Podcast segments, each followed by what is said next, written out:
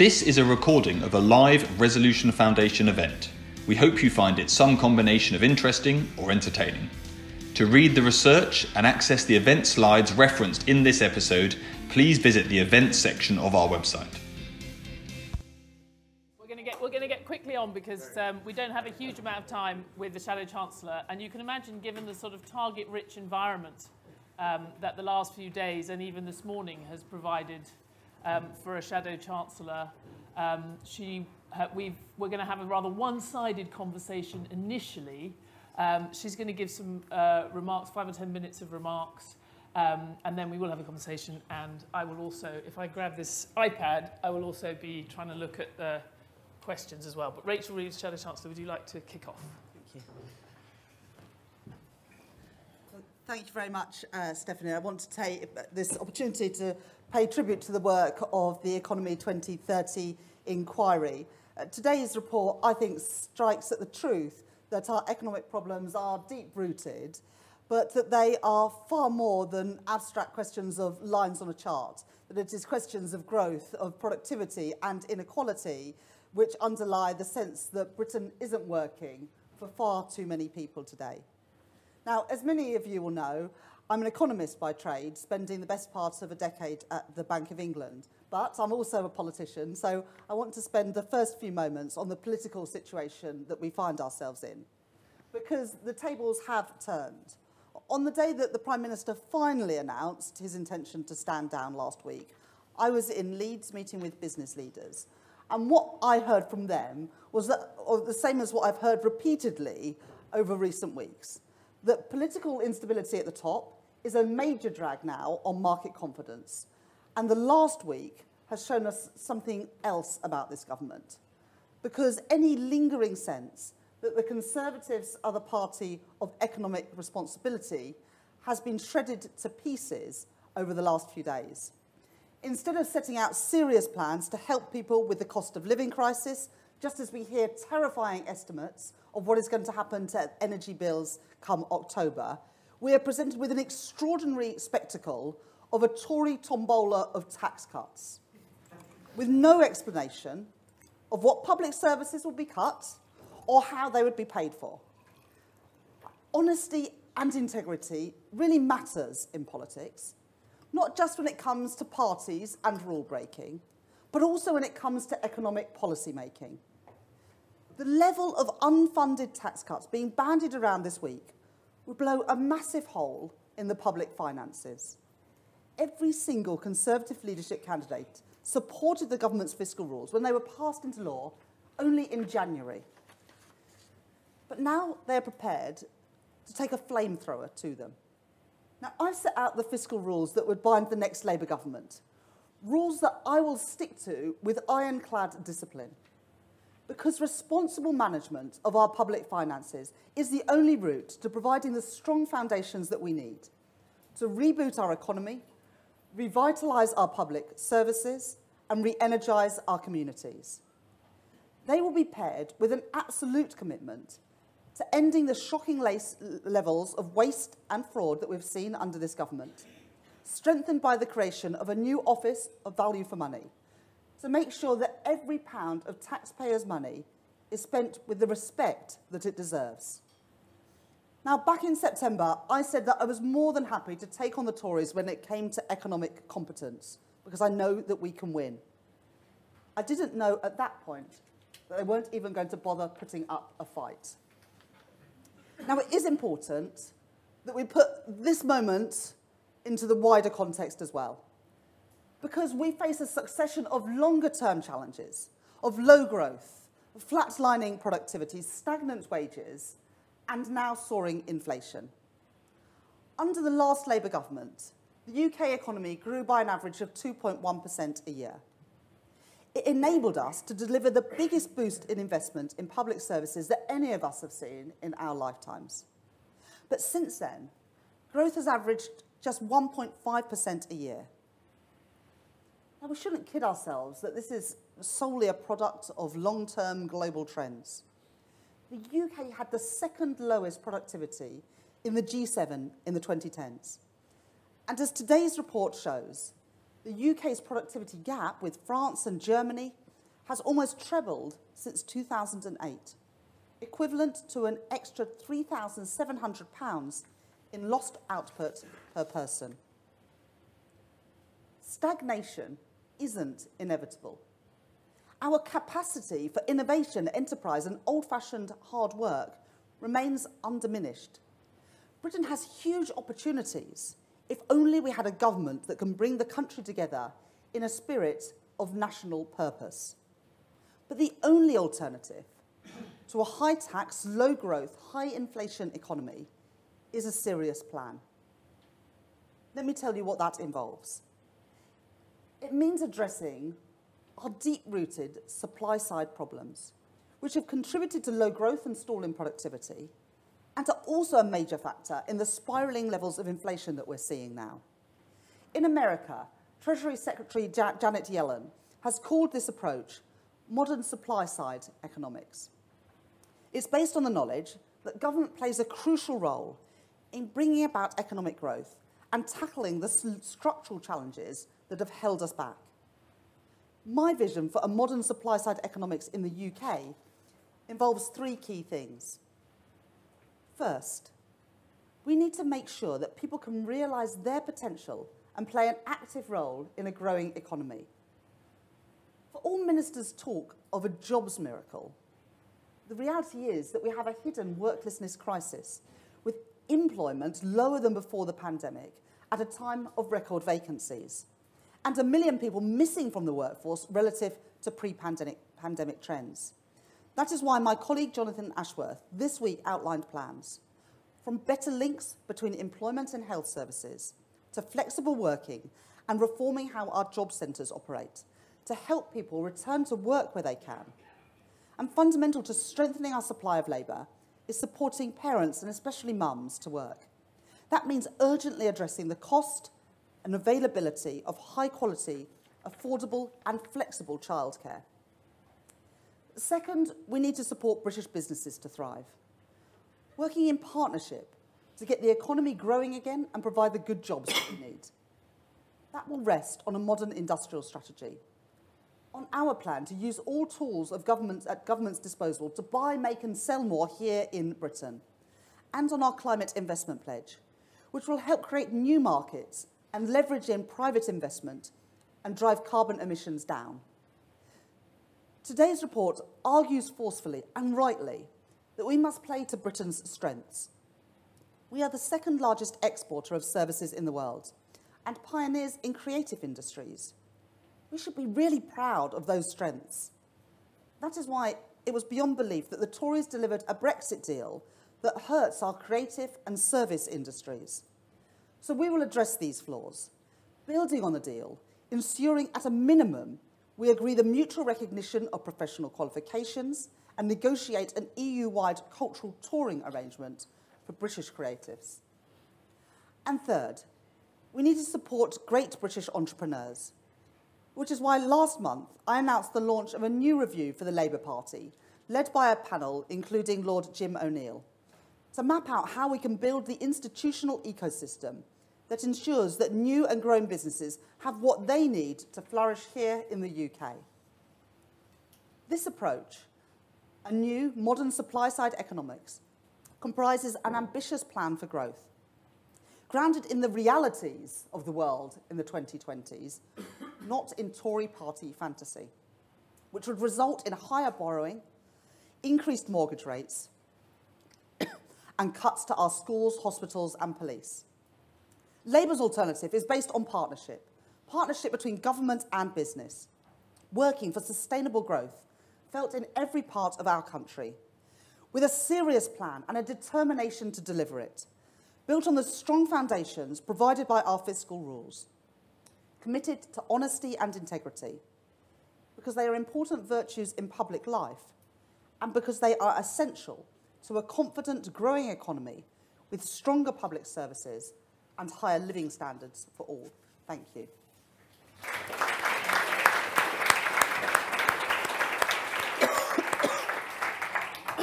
Well, thank you very much for that. And you talked about a lot of the long-term challenges, and that's been the focus of this conference. But obviously, in government, you have to balance what you're doing to tilt the economy in a better long-term direction with not making things worse in the short term. So can I just start by asking you what seems to me quite a sort of basic question that certainly any centre-left party needs to answer in the environment that we find ourselves, which is, you know, what's the higher priority for you? Taming inflation, which hurts households, poorer households the worst, or restoring public services and giving teachers and doctors and others a decent pay rise? What do you think has to come first? Well, right now, we've obviously got to address the cost of living crisis, which is why since the start of the year, I've been arguing for a windfall tax to put money in the pockets of people who are struggling with those higher bills. And that is the immediate priority, because people can't wait for that help with their energy bills, with the rising food prices, with the rising price of petrol to fill up their car. But then everything else, really, whether it is better wages for public sector workers, more investment in our public services, or improving people's living standards, it all comes down to economic growth. And that's why I focused in the main bulk of my speech today on that plan, what I call modern supply-side economics, to get our economy growing again. Because the reason why the Tories have become a high-tax party, despite all of their promises in the last few days, the reason they've become a high-tax party is because they've become a party of low growth.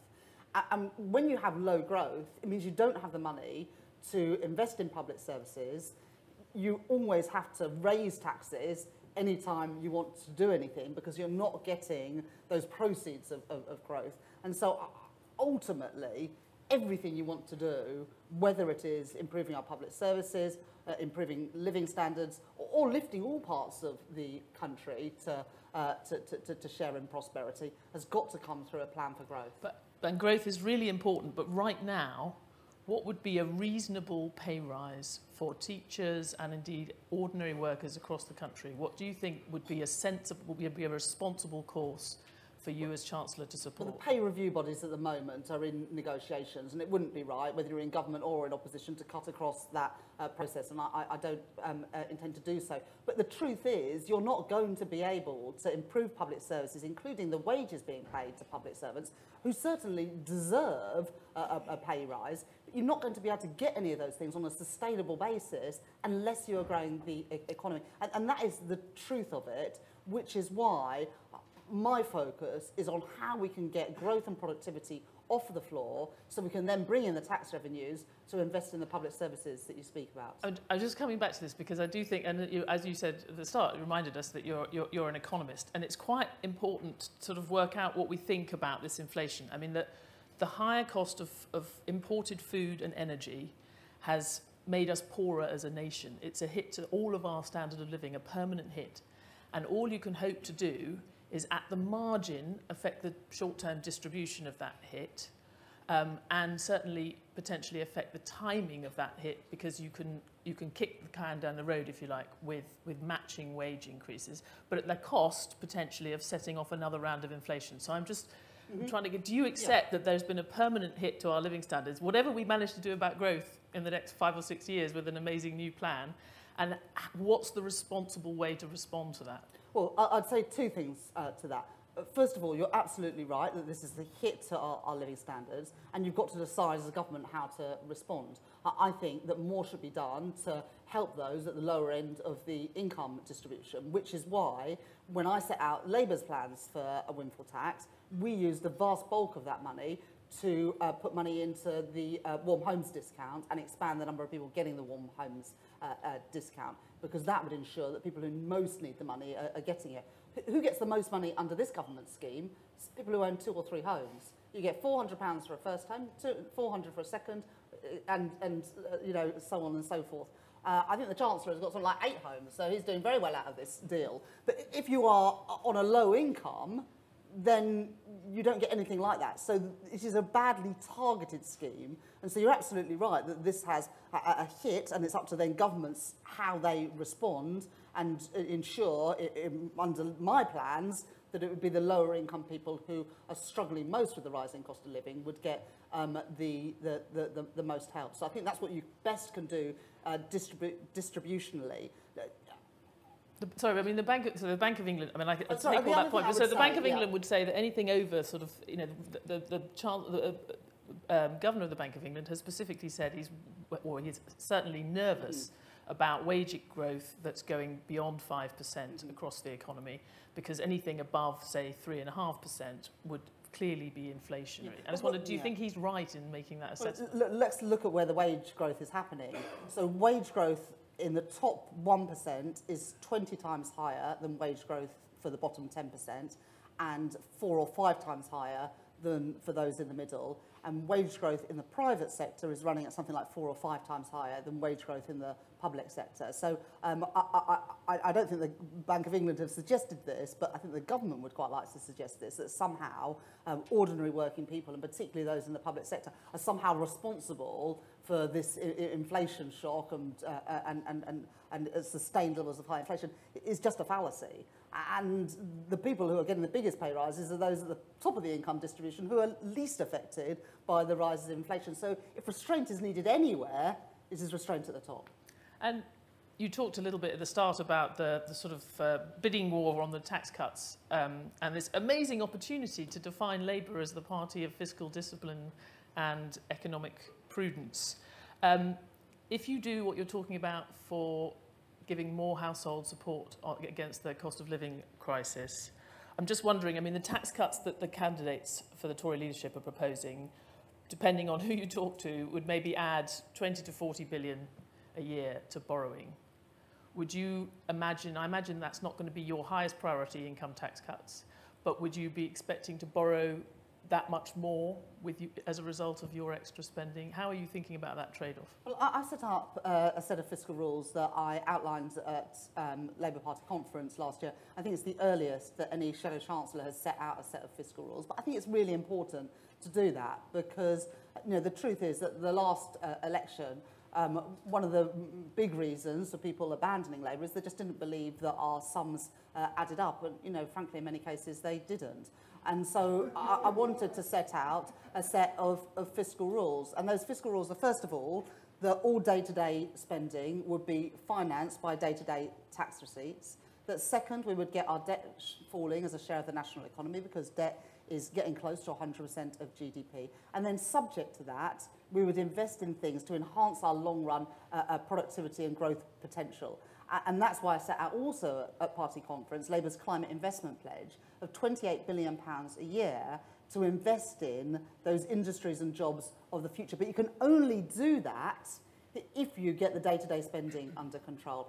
And the climate investment pledge is really important to me because it is part of how we seize those opportunities as well as meeting our obligations, our moral obligations, to tackle climate change. But you'll only be able to do those if you control the day-to-day spending. And that is essential to me because that is about the lifting growth, which enables us to do all the other things that Labour governments want to do as well. I just don't believe that these tax rises, tax cuts are justifiable or will have the impact that we need them to have, which is to boost growth. I don't think it is the right priority, and I think it is incumbent on the leadership candidates to say how they will be funded. Will they be funded by cuts, as Nadhim Zahawi has suggested, to police and schools and hospitals, or will they be funded by more government borrowing, which will push up debt interest payments and make it harder to invest in those things that will actually boost our growth and productivity?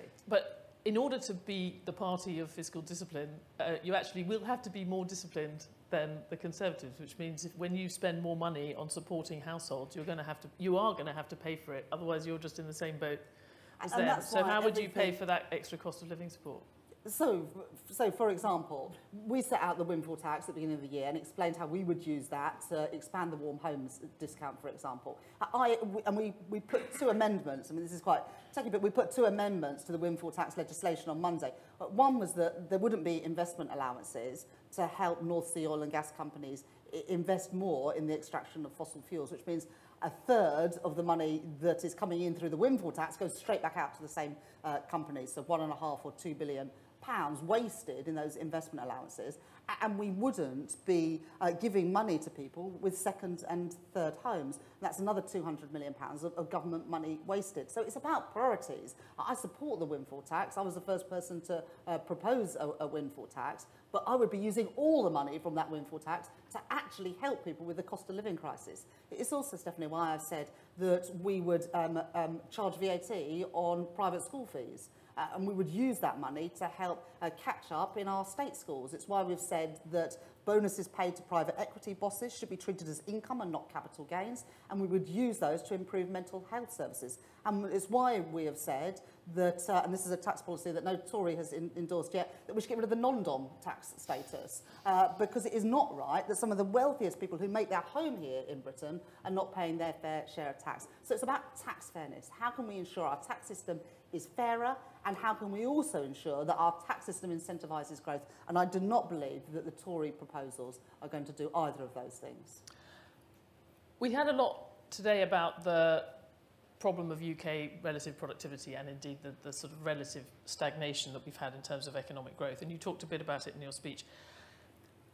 There hasn't been a lot of support here for an emphasis on tax cuts and tax as the recipe for transforming British productivity. But philosophically, how is your diagnosis different from the Conservatives? How would we immediately notice in your long-term growth strategy, wow, this is a different kind of government?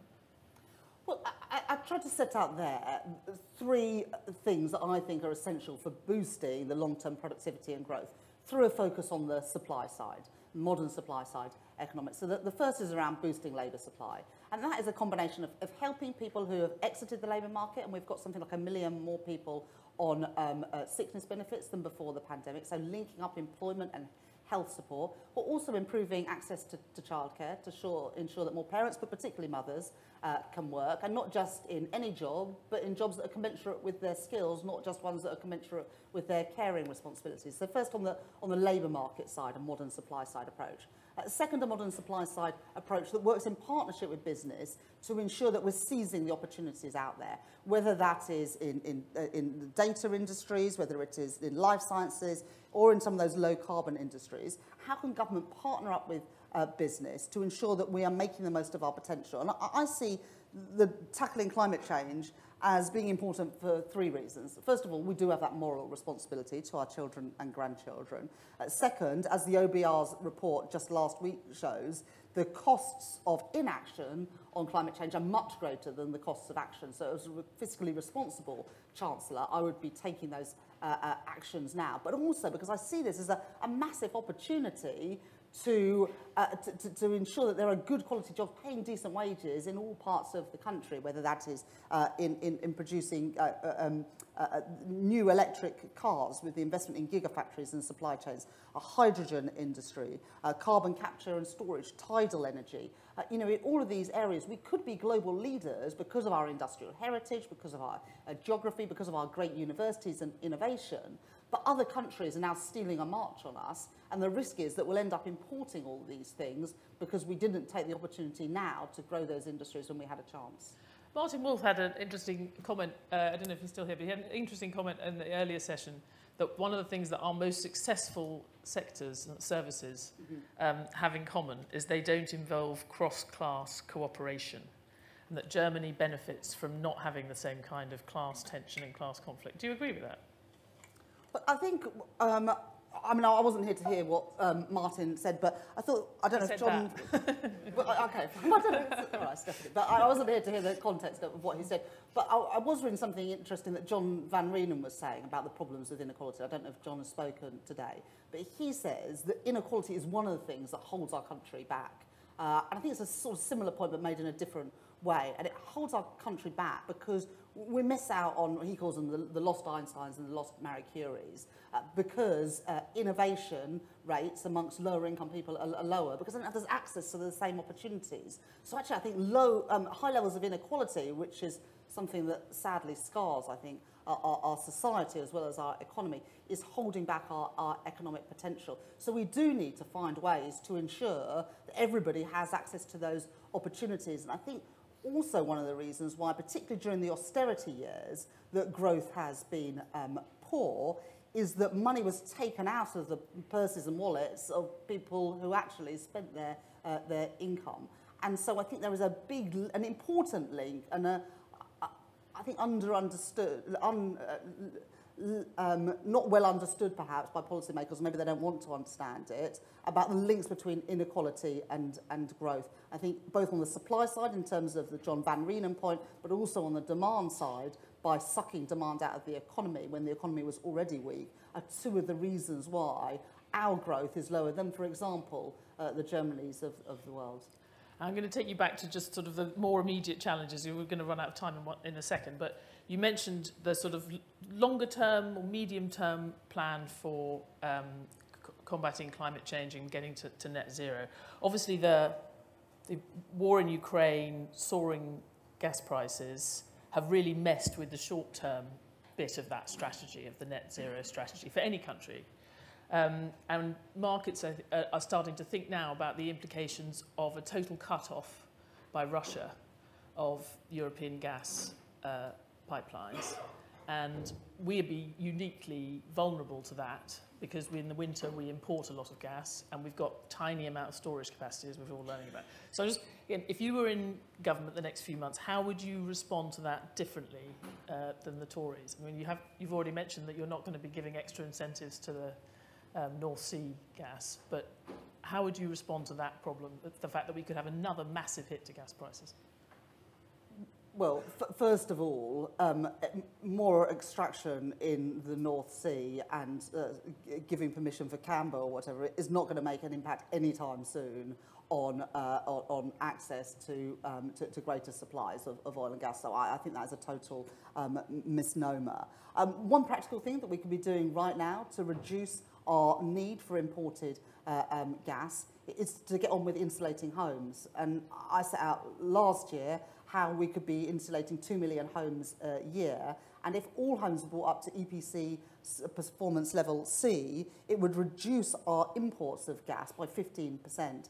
That is something practical that government could do, because these problems aren't going... Not in the next 3 months, though. Well, realistically, if this happens, it could happen literally in the next few weeks. Well, I suggested this last year. They could have insulated 2 million homes before this winter if they had got on with this. But the problem is government keep delaying some of these really important things that are necessary to bring down our carbon emissions. And I think the big lesson of the oil and gas crisis and the spike in prices is that we have got to do more to invest in our own homegrown renewables sector, including the storage of electricity, because without that, we are going to be and continue to be over-reliant on the import of oil and gas from countries that do not share our values, and we're beholden to them. So this should be a wake-up call, not for more oil and gas, because I don't think that more extraction in the North Sea is the answer to the challenges we face, but instead a real focus in investment in homegrown renewables to reduce our carbon emissions, to reduce the price of electricity,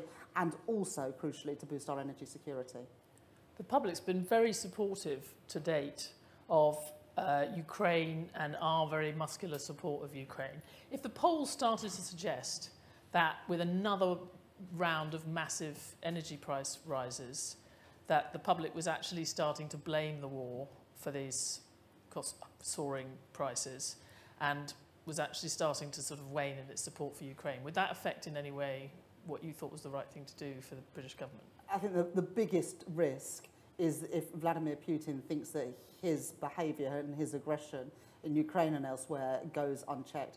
That's what happened, unfortunately, after his invasion in Crimea. We can't let it happen again, because he won't stop at Ukraine. We all know that. I don't think that the support of the British people will wane. I think the support given not just by politicians, but even more so by the whole country for Ukraine has been an amazing outpouring. But ultimately, when it comes to the sort of defence and security realities, the most important thing is Vladimir Putin knows that he can't get away with this, because that will put us in greater danger in the future. Okay, so I apologize. We do seem to have ended up with Vladimir Putin instead of long-term growth. But anyway, maybe that's the fact that we can at least continue in our strategy on Ukraine is a voice of optimism when so little else has been optimistic in this conference. But thank you very much, Rachel Reeves, and thanks everyone. Thank you for listening to this Resolution Foundation event. You can find more episodes and the latest living standards research on the Resolution Foundation website.